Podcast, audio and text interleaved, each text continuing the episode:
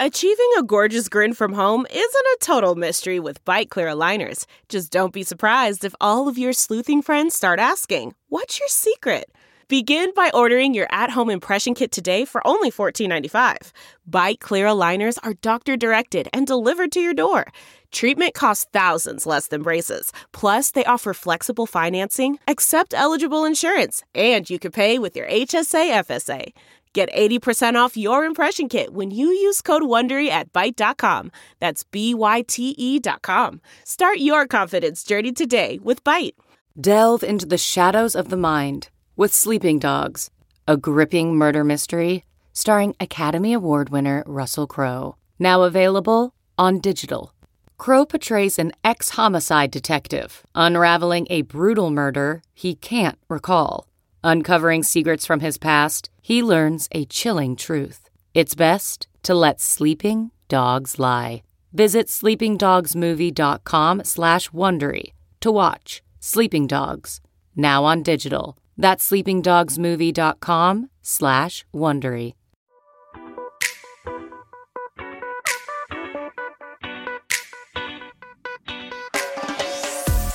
This is the Hash Podcast. Stay informed with the latest on Bitcoin, ETH, the metaverse, Web3, and more with stories that matter to the crypto world. All on the Hash for your ears. You're listening to the Coindesk Podcast Network. Hey, everybody. Happy Friday. Welcome to Coindesk TV. You're watching The Hash. I'm Zach Seward. We got Will Foxley, Jen Sanasie, and Adam B. Levine on the show with us. Today, we're going to get you up to speed on stories that caught our eye the wild world of crypto, starting with Will and some Silvergate news. What's up, Will? Happy Friday, everyone. Kind of a bummer story to end the week on, but nonetheless, pretty important story. Silvergate, the crypto focused bank, is suspending dividend payments for its preferred stock, setting the stock down about 20% as of showtime to around $9 per share.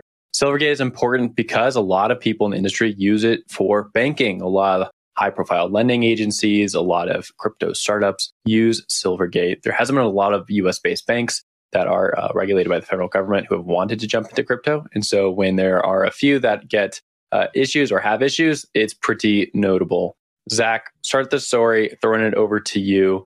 Not a great way to end the week, but also not shocking because Silvergate has had a lot of problems over the last three months with the drawdown of FTX. Yeah, a lot of doubts around uh, the health of Silvergate. Obviously, kind of getting hammered in the markets, uh, not just today, but I guess over the last few weeks. So, yeah, more bad news for Silvergate. I think there's a lot of scrutiny ramping up around banking relationships in crypto. I think there was a little item, I don't know where I read it, but about you know crypto firm sort of being denied access to to the banking system because I think the scrutiny and the questions being asked on the regulatory side in the wake of FTX are certainly escalating. So this unfortunately kind of fits, I think, into that narrative where ultimately crypto firms may have a hard time finding the banking partners that they've really ended up relying on these last few years. So that I think is probably the big picture. But as it relates to Silvergate itself, you know, I think there's questions like, is Signature like going to run into these issues? They are also another prominent bank that serves the crypto industry. So yeah, a lot of questions swirling, but certainly a lot going on. Adam, I'll toss it to you. Yeah, you know, I don't necessarily think that this is bad news. I think that this is more a reflection of reality kind of moment. The reality of it is, is that Silvergate made a lot of money uh, off of uh, kind of its crypto exposure and off of the you know servicing that it was doing, and then it lost more money than it had ever made off of crypto over the lifetime of its engagements and losses that were uh, disclosed at the end of the last quarter. So I mean, like that's the reality in that type of situation. Like what a dividend is, is it's like, hey, we're doing so well that we actually don't even need this money and we'll just pay it to you because you own equity in the company. Company's not in a position to be doing that anymore. Uh, certainly not right now. And so again, it's a prudent move, even if it is something that won't exactly make Wall Street thrilled. The counterpart also on this is that it's not like anybody else is doing any better, whether in kind of the traditional exchange world uh, you know, or the crypto world. Like times are tough, right? Like the the Federal Reserve has turned off the liquidity tap that's rough for risk markets in the modern era. And so it's not surprising to see this. And also, if it were happening in a different environment, then maybe it would be worse. But I really think this is, again, just a reflection of reality story more than anything else. Jen? Yeah, I wasn't surprised when I read this this morning as well. And I've said this on the show before. I think that so many firms that operate in this industry or even adjacent to this industry weren't prepared for this bear cycle. And they certainly weren't prepared for two massive implosions. And so when I read this, it makes sense for Silvergate, right? They need to do what's best for their business. They need to remain as liquid as possible. And so, Adam, I completely agree with you. And Zach, to your point, I think I've said this before on the show as well. It just feels like deja vu to me. You know, there was a time in the industry where no crypto firms could get bank accounts. It was super hard to do banking. Solutions were, were brought up to those challenges. And now it feels like we're just going back in circles again. And I wonder if all of these people who are building in Biddle season with all of this VC money that's still flowing through the industry are going to have a hard time finding bank accounts and interacting with the traditional financial uh, ecosystem because of all of this drama we're seeing. But Will, I'll pass it back to you. Yeah, just a few more numbers, which I think gives some more context for the story. The stock for Silvergate was actually drawn down 90% last year. And then the drawdown today, of course, was about 20% so far. So that's a pretty brutal beating in the public markets. And just like you see, I said, Silvergate is one, Signature is the other. There might be a few others that do some boutique services for crypto, but really just those are the two largest players that are servicing on behalf of crypto players out there. Uh, Silvergate said that they actually lost about $1 billion last quarter. And that was mainly because of the contagion from FTX. FTX was a large banking partner with them. And we still have to find out what that's going to be like for Silvergate, right? That they're caught up in that whole process with FTX creditors, a Chapter 11 bankruptcy. Maybe they get some funds back. Uh, maybe some funds are on Silvergate right now. Like we still have a lot of questions around this. But public markets, they don't like that uncertainty. They really don't like uncertainty when it comes to a bank. No one likes that uncertainty when it comes to a banking institution. So I think that's why you're going to see some pummeling in uh, in their stock price. I'll throw it up to Zach for last take on the story. No, I mean that covers it. I mean that was really comprehensive, well done mm-hmm. analysis all around. Great work, team. All right, so we're not really changing gears from the uh, last story. That's 2022 was a rough year for miners, and although we've seen some asset prices rise, the pain may last, at least for some. In a Thursday filing with the Eastern District of New York, Argo Blockchain, which trades on the NASDAQ and the London Stock Exchange, was accused of failing to disclose that it suffered from significant capital constraints, as well as electricity and network difficulties. The suit alleges that, quote, Argo's business was less sustainable than defendants had led investors to believe, end quote, and as a result, the financial prospects for the company were worse than disclosed, thus the lawsuit. The plaintiffs want the case to become a class action lawsuit also, which will mean even more trouble for the beleaguered company. Well, it's been a long time since we've seen a positive story about a miner. What's your read here, and when will we be able to talk about something a little more positive when it comes to miners? It's going to be a while. And my catchphrase for all these stories is distressed miner season because it really is. And Argo blockchain was one of those distressed miners and just kind of hit a wall with a bunch of different things. So, as disclosure, I do work for a mining company running media for them. So a little salt there before we start. Argo blockchain took out a lot of debt over 2022 in order to fuel its operations. As you mentioned there, Adam, difficulty is something that miners have to work against. For those who don't know what difficulty is, it's basically this self adjusting algorithm within Bitcoin more people want to mine Bitcoin, difficulty of mining Bitcoin goes up. If less people want to mine Bitcoin, then it goes down. And difficulty is tied to Bitcoin price. So as Bitcoin's price went up a lot over the last two years, well, a lot of miners wanted to join the network. And so it became very hard to mine Bitcoin. In order to keep up with everyone else, you had to invest in a lot of infrastructure, a lot of miners and staff. And that stuff is expensive. And so a lot of miners like Argo blockchain, a few others took out debt. They sold Bitcoin. They diluted their stockholders and sometimes it just doesn't quite pan out. Things come unlucky. And so I think Argo is in that situation. Uh, though they've had a nice change of pace recently, they've sold some infrastructure and looks like they're actually holding it pretty steady right now. I do want to turn to the lawsuit side of this really quickly before throwing it up to Zach. And the lawsuit angle here is most miners actually have about a dozen lawsuits out against them. Like this is something I actively track. And why? It's because a lot of these investors got into it for the first time. think about 20 plus mining companies are now public. Before this cycle, there was maybe a handful, four or five. All these new investors jumping in have no idea what they were purchasing, and they purchase a very volatile asset that trades just like any token out there. It goes up 90%, it goes down 90%, and you have to live with it. And so I think there's a lot of new investors who are just learning the ropes. And right now they're going to file lawsuits, but next season they'll probably make some cash. Zach, up to you. Yeah, I was going to say that like about these disclosures, right? Because that's sort of the uh, you know the basis for this complaint is that you know we were led to believe that they were more sustainable than they really were, right? And I would be curious to know like what sort of legal language goes into some of these disclosures, right? Because you you have to sort of convey the volatility of these markets and the historical reality of 80, 90% drawdowns on some of these major crypto assets, right? And that's something that I don't think the public markets fully realize, uh, nor have internalized. If you look at across like, you know, the, the major crypt, the major uh, crypto firms that are publicly listed, they are just getting hammered, right? Coinbase, which has weathered this storm rather admirably and maybe the last big exchange standing, public markets don't care about that at all. They see crypto down and in turn, Coinbase stock is down significantly from those all-time highs back uh, back in I think April 2021 when they first listed. So the reality of the public markets, I don't think is really caught up with the reality of the crypto markets, and we keep seeing this sort of discordance between those two things and sort of you know misalignment. I think from public market investors who just really aren't accustomed to this stuff. So it is pretty crazy. You know, Will, I know you mentioned the asset sale. Their Texas mining facility was sold to Galaxy Digital in sort of a last minute bid to stave off bankruptcy. I think that is interesting as it relates to the Texas mining narrative. Again, in the boom times, that was going to be maybe a, a bigger part of their economy, but they're sort of in hangover mode as miners outright leave and abandon their facilities down in Texas. So, pretty crazy to think that the whiplash of mining firms rushing to go public and now sort of on the brink of bankruptcy in several cases is really quite striking. Jen, I saw your hand up. I'm going to toss it down to you. Curious for your thoughts. Yeah, I was going to echo a lot of the same things you and Will said. I think that all of these class action lawsuits that we're seeing pop up are an indication of just how upset people are that they didn't maybe understand the industry in the way they thought they did when they entered it via whatever vehicle they did.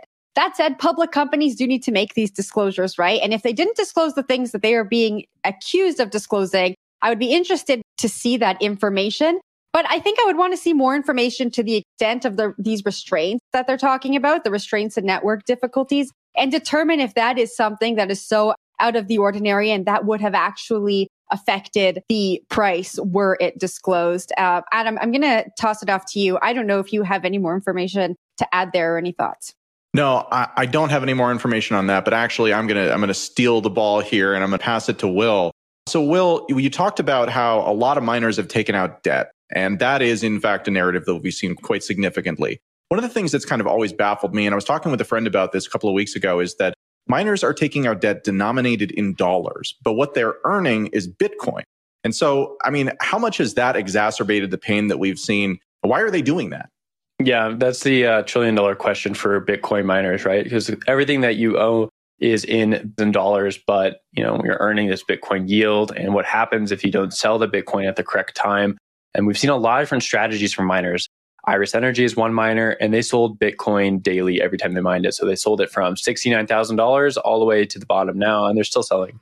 We've seen other miners hold and not sell like Marathon. But if you look at it, almost every single model has broken in some way. Iris Energy defaulted on an SPV. Marathon has had a lot of troubles with its own uh, treasury. So, like, there's not really a good way of doing it. It's all about balance, and really, it comes down to luck. Jen, I'll throw it to you though for our next story.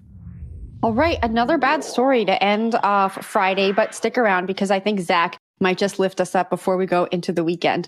We are going off to South Korea right now. Crypto exchange Bithumb was raided. Prosecutors are investigating transactions related to a specific person or entity moving the price of a coin to make a profit and said that they'll look into similar transactions on other exchanges according to a report. So this is another notch in a long line of enforcement against Bithumb in South Korea. We can unpack that a little bit later in the segment. But Adam, I'm going to toss it off to you. What do you what do you make of this? Prosecutors are saying that this is not actually against Bithumb, but they're looking into this one entity, and this is going to happen across other exchanges.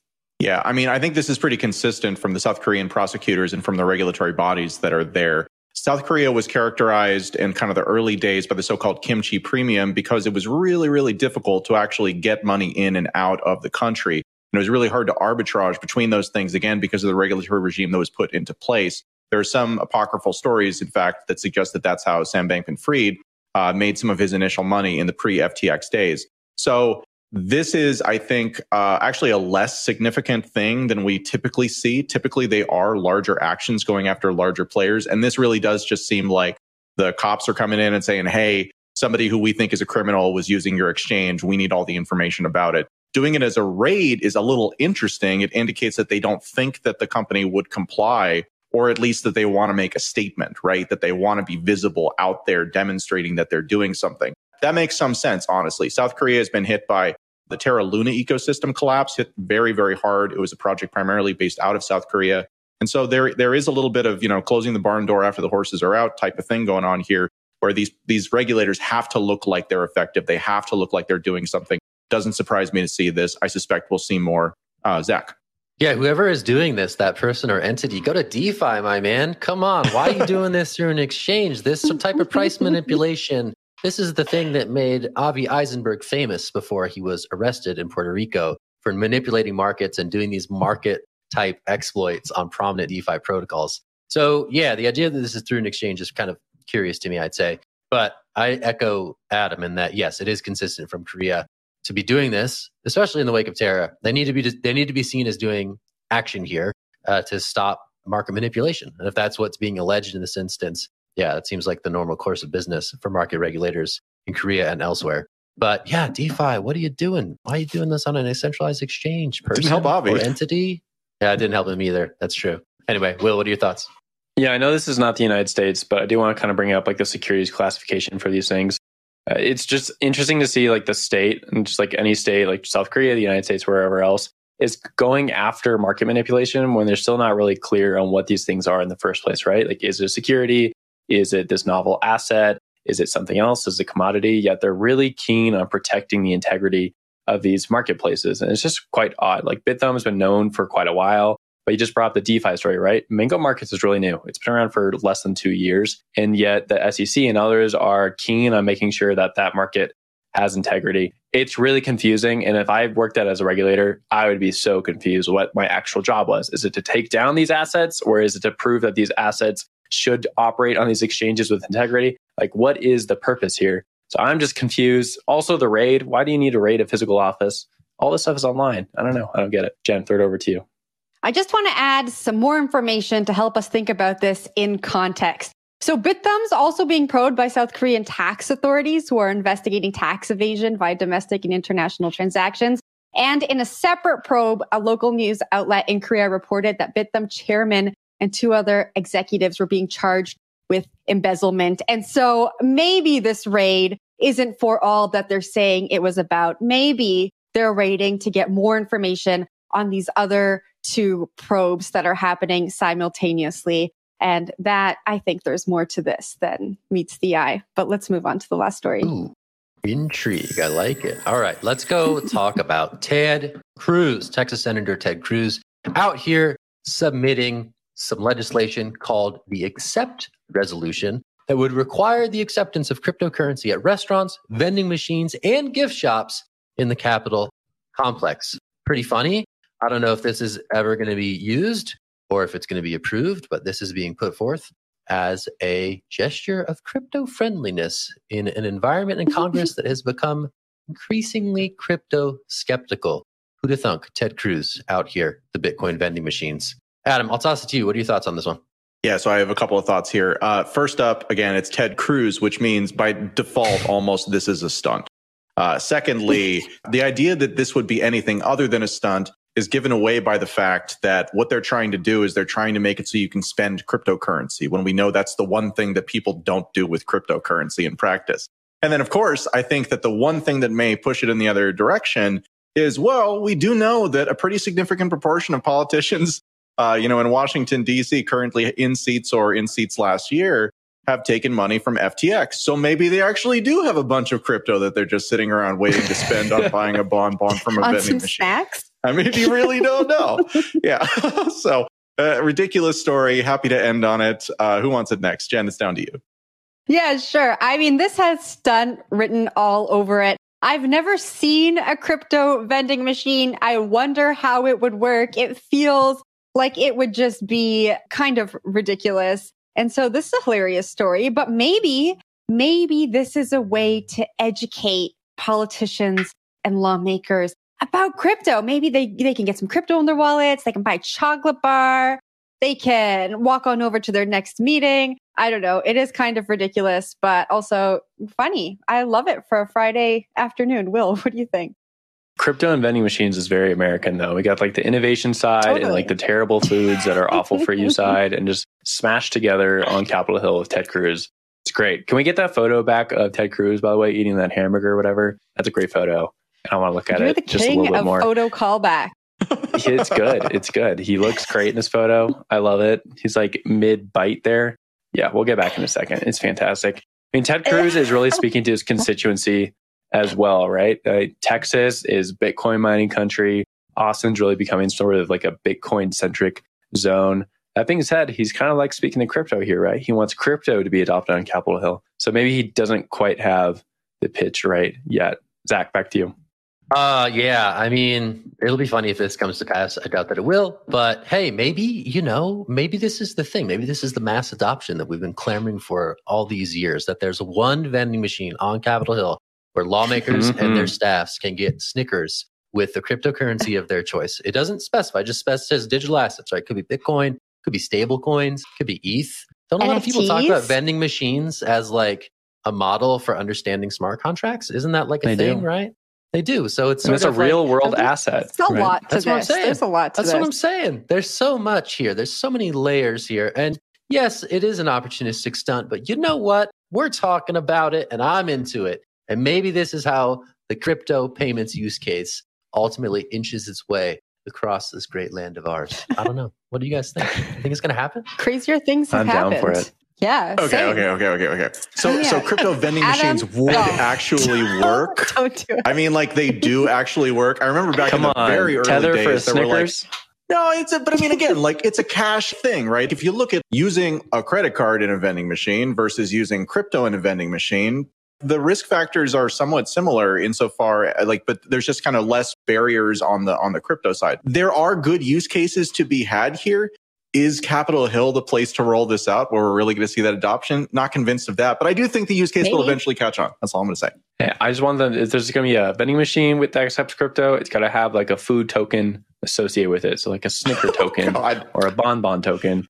and that's how I you purchase Snickers NFTs. Washington snacks. I want NFT I think for that's every the food item. Mm-hmm. Could be, could be. Mm-hmm. All right, we'll leave it there. I, I was going to dust off the old memory bin. I remember there was a Civic beer vending machine where you could pay in crypto and have Ooh. your age verified through decentralized ID. That never went anywhere, Ooh. but hey, it was at South by Southwest mm-hmm. one time. All right, that's it Shocking. for the show today. Happy Friday, everybody. I'm Zach. We got Will, Adam, Jen. We wish you a happy weekend from the Hash crew. We'll talk to you next week. Have a great one. Bye. Bye. See ya. You've been listening to The Hash on the Coindesk Podcast Network. We would like to hear from you. So if you have any questions or comments, please reach out to us at podcasts at Coindesk.com, subject line The Hash, or leave us a review on your favorite podcast player.